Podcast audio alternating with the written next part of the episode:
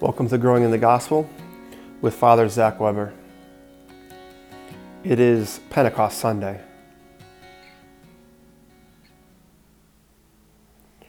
Well, here we are, Pentecost Sunday, 50 days from Easter Sunday, where we celebrate the outpouring of the Holy Spirit. Our gospel this weekend comes from John 20, 19 through 23, and we hear about the same readings we had in Divine Mercy Sunday.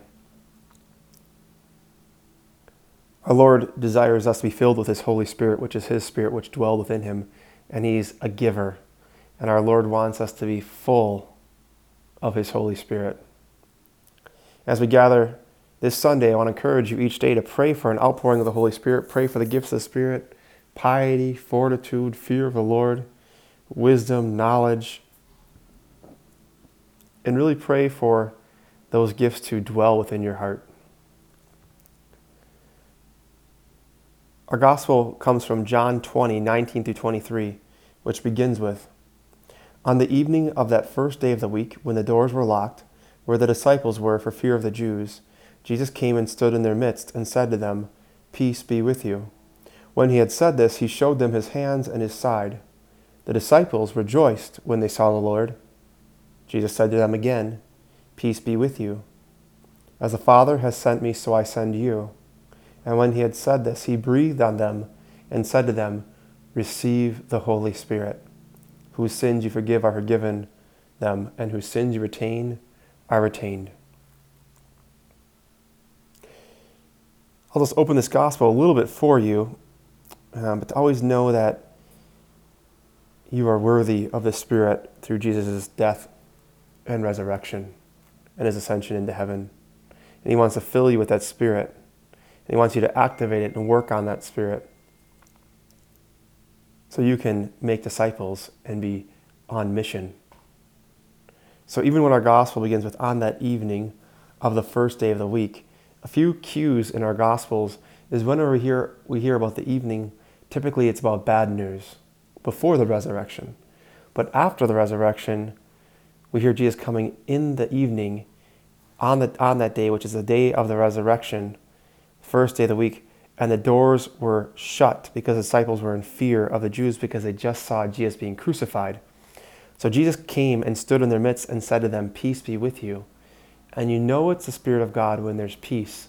And there might be fear before the peace because the evil one doesn't want you to know how much power Jesus desires to give you. And when he had said, Peace be with you, he showed them his hands and his side to say that my peace comes with a cost and it must cost you too something. Or I should say everything. And we have to ask ourselves do I know what it cost Jesus to save me?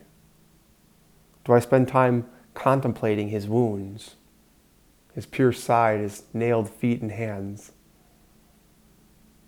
The disciples were glad when they saw the Lord.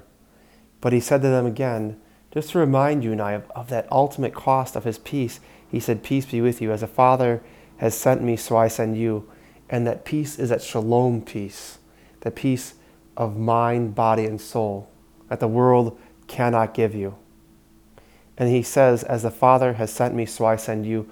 And he wants to send you and I to tell people about this mercy, tell people about the forgiveness of sins, to tell people about the fulfillment of all the Old Testament prophecies being fulfilled in the person of Jesus.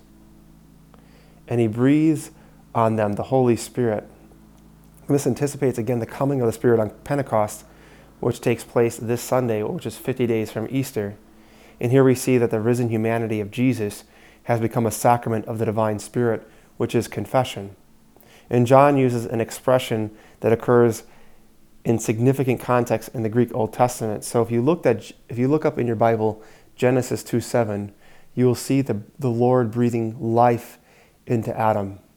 And in 1 Kings 17 21, he specifies that Elijah resuscitated a boy with his breath, and Ezekiel 37 9, where God raises an army of corpses to new life by the breath of the Spirit. And he says, receive the Holy Spirit. And you, you, have, you and I have to ask ourselves are we receiving the Holy Spirit? Are we acting, asking the Holy Spirit to be active in our lives every day? And the first sacrament on the day of the resurrection, Jesus gives is confession, reconciliation, and he gave that authority to his apostles. For he says, Forgive the sins, right, of any. So Jesus' ministry of mercy and reconciliation will continue through the apostles, which you can also see in 2 Corinthians 5:18 through 20 and James 5:14 through 15. And the power to forgive and retain sins in the name of Jesus elsewhere is described in Matthew 16 by binding and loosing. In the Council of Trent, which takes place right after the Reformation, it connects this episode with the institution of the sacrament of reconciliation in session 14, by which Christ distributes divine forgiveness to the world through the successors of the apostles known as bishops and their assistants in the presbyterate known as priests. And you and I have to ask ourselves are we asking to be filled with that Holy Spirit? And we'll be given the gifts of the Spirit, but also we're always reminded of our true identity. It says, as we hear in our one of our first readings this weekend, coming, excuse me, coming from 1 Corinthians 12, we hear that for those who are led by the Spirit of God, which is the Holy Spirit, are sons of God, are children of God, sons and daughters of God. For it says, You do not receive a spirit of slavery to fall back into fear. Fear is no longer necessary, but we receive a spirit of adoption through whom we cry, Abba, Father so you and I can know our true identity and our complete reliance upon God, who is Father, who sent his only Son to die for your sins and my sins, and to rise from the dead to send us his Spirit after he ascended into heaven. And we'll even hear this weekend from 1 Corinthians 12, 3, 7 through, and 12 through 13. It says, Brothers and sisters, no one can say Jesus is Lord except by the Holy Spirit. So you and I have to be asked every day to be filled with the Holy Spirit, to detach from the things of this earth and to be driven towards the truth.